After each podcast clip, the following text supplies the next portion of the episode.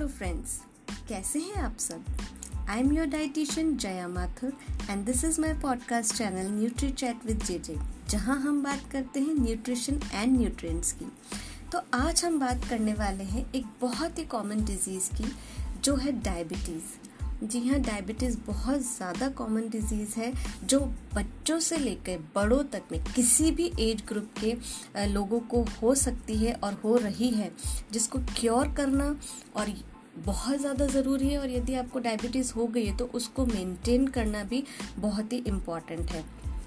देखिए डायबिटीज़ जो है, इसके कई सारे रीजंस हैं होने के कि आपको किस किस तरह से ये हो सकती है। फ़र्स्ट ऑफ़ ऑल तो ये हेरिडिटरी भी हो सकती है कि अगर आपके पेरेंट्स के थ्रू या ग्रैंड पेरेंट्स के थ्रू या आपके सिबलिंग्स को, आपके भाई बहनों को, किसी को भी अगर फैमिली में डायबिटीज़ है तो आपको भी हो सकती है, कोई बहुत बड़ी बात नहीं है ये। सेकेंड चीज़ जो है, आपकी लाइफ स्टाइल कि आपका लाइफ स्टाइल आप कैसे रहते हैं, आपकी वर्किंग कैसे है, आप, अभी जैसे कोरोना टाइम पे सब लोग वर्क फ्रॉम होम ही कर रहे हैं तो जब घर पर हम रहते हैं सारा दिन तो हम कभी भी, कोई हमारे टाइमिंग्स फिक्स नहीं होते, हम कभी भी खाते हैं, और क्वांटिटी भी हमें ध्यान में नहीं रहती है कि हमें कितना किस समय खाना है तो अगर रेगुलर बेसिस पे अगर इसी तरह से आपकी लाइफस्टाइल चलती रहेगी, कोई एक्सरसाइज नहीं, कोई फ़िज़िकल वर्कआउट आप नहीं कर रहे हैं तो ये भी आपको जो है आगे जाके प्रॉब्लम क्रिएट कर सकता है। एंड तीसरी चीज़ की मैं बात करूँ तो वो है बैड ईटिंग हैबिट्स जिसमें आ जाता है कि यदि आप बहुत ज़्यादा हाई कैलोरी रिच फ़ूड लेते हैं एवरी टाइम और हर समय आप खाते रहते हैं जंक फ़ूड ज़्यादा खाते हैं तो बच्चों में स्पेशली क्या है कि इस टाइम पे घर पे बच्चे हैं और या फिर वैसे भी उनकी ईटिंग हैबिट्स अगर हमने इस तरह से डेवलप कर दी है कि बच्चे जंक फ़ूड की तरफ़ ज़्यादा अट्रैक्टिव अट्रैक्ट रहते हैं फास्ट फ़ूड ज़्यादा खाना पसंद करते हैं तो वो सब जो होते हैं हाई कैलोरी रिच फूड्स हैं, जो कि आगे जाके उनको प्रॉब्लम कर सकते हैं। तो ऐसा ना हो, इसके लिए सिर्फ़ आपको तीन ही चीज़ों का यहाँ पे ध्यान रखना है। सबसे पहली चीज़ है, आपको लो कैलोरी डाइट लेनी है। सेकंड चीज़ है एक्सरसाइज करनी बहुत ज़्यादा इंपॉर्टेंट है।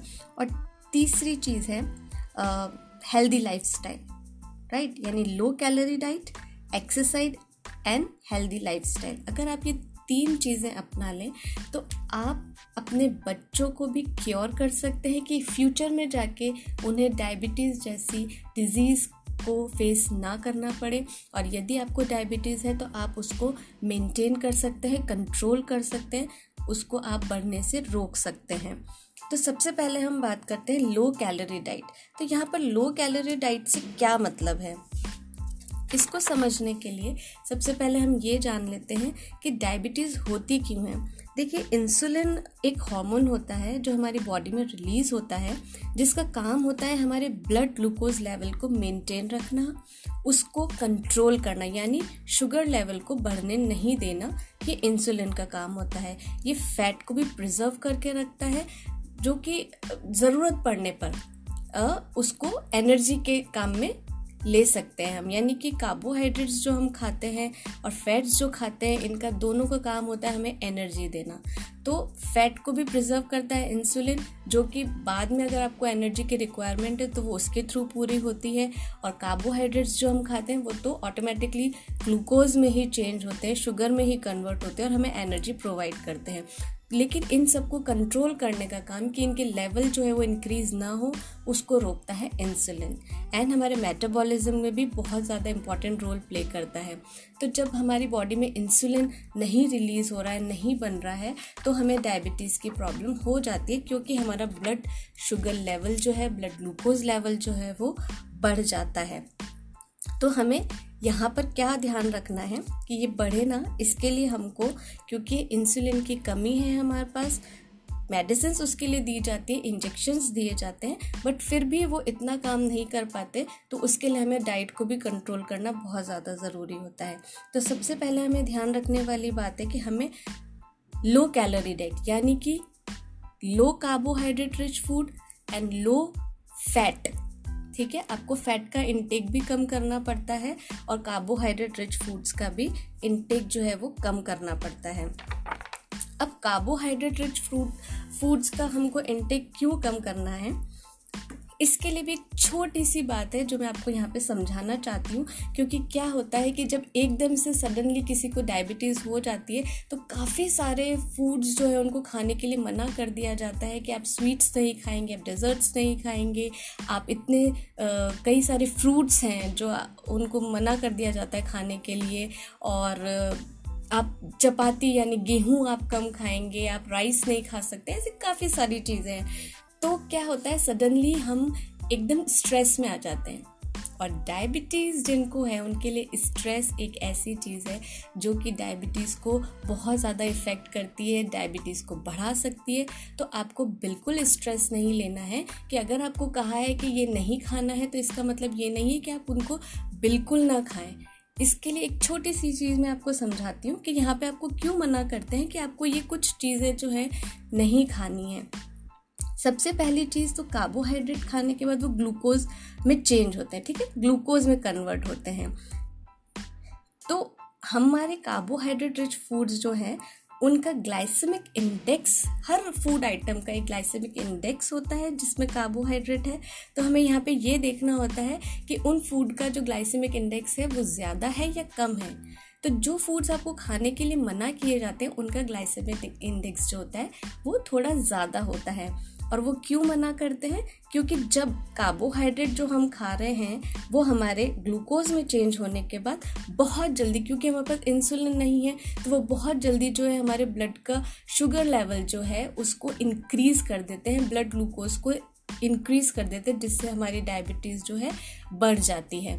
वहीं अगर आप ये ध्यान रखेंगे कि हम ऐसे फ़ूड आइटम्स का सिलेक्शन करेंगे जिनका कि ग्लाइसेमिक इंडेक्स जो है वो कम है या फिर हम जो खा रहे हैं, उसका टाइमिंग और क्वांटिटी अगर हम सेट कर लेंगे तो उनका जो है ग्लूकोज में चेंज होने का जो प्रोसेस है, वो बहुत ही धीरे धीरे धीरे धीरे धीरे होगा, जिससे कि आपका जो ब्लड ग्लूकोज लेवल है, वो इंक्रीज नहीं होगा, ये प्रोसेस स्लो होने से। क्योंकि आपने वो कम खाया है, थोड़ा खाया है, या वो चीज़ नहीं खाई है। तो इसमें आपको बहुत हेल्प मिलेगी मेडिसिन के साथ। अगर आप इस तरह की डाइट फॉलो करते हैं तो इसलिए आपको स्ट्रेस लेने की बिल्कुल ज़रूरत नहीं है। आप सब कुछ खाइए, आप हर चीज़ खाइए, लेकिन आप अपनी क्वांटिटी को मेंटेन करके रखिए और अपने टाइमिंग्स जो हैं, उन पर बहुत ज़्यादा ध्यान दीजिए कि हमको किस समय और कितनी बजे कितनी क्वांटिटी में वो फ़ूड खाना है। तो कुछ मैं आपको यहाँ पे फ़ूड आइटम्स बता रही हूँ, जो कार्बोहाइड्रेट रिच है लेकिन उनका ग्लाइसेमिक इंडेक्स जो है वो ज़्यादा होता है। तो आप इन फूड्स को कम से कम अपनी उनमें डाइट में इंक्लूड करें।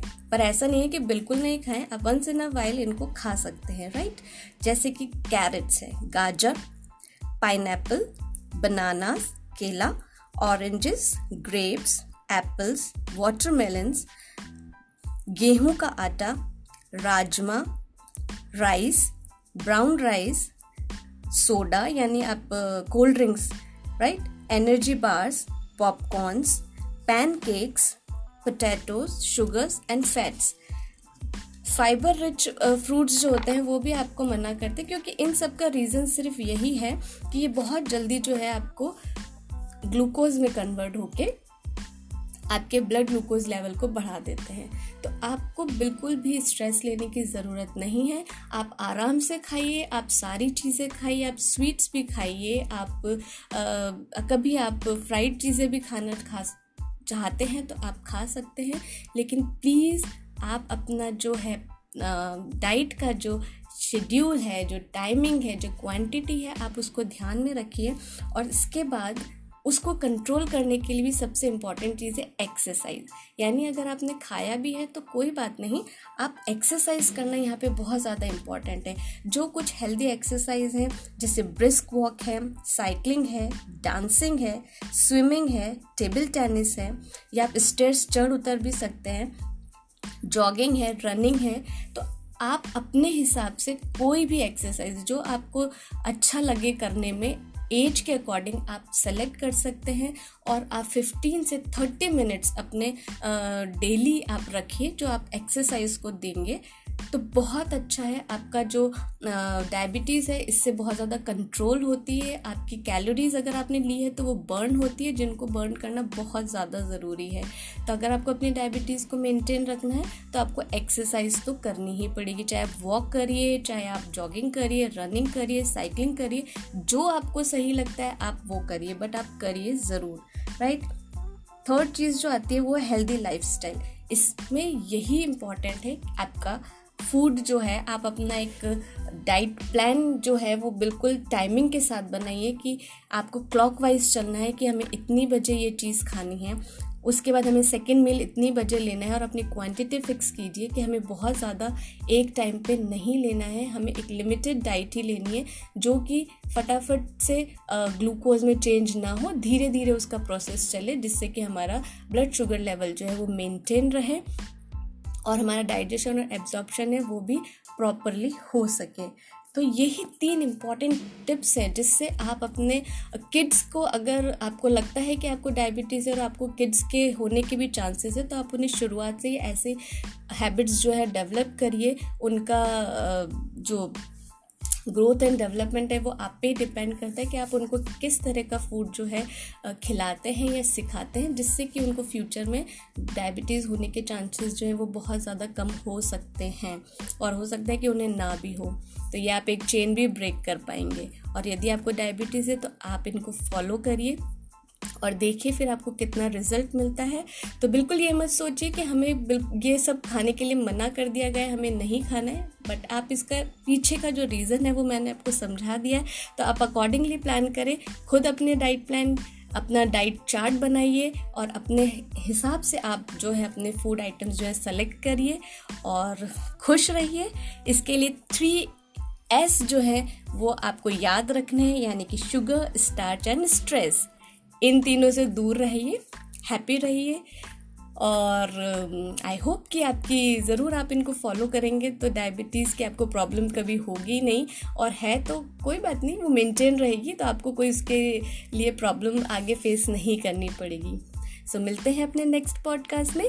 Till then stay happy healthy and fit and please follow me on Facebook and Instagram also and मेरा इंस्टाग्राम आई है Mathur underscore Jaya twenty one और आप मुझे एंकर एंड स्पॉटिफाई ऐप पे भी सुन सकते हैं। Till then take care bye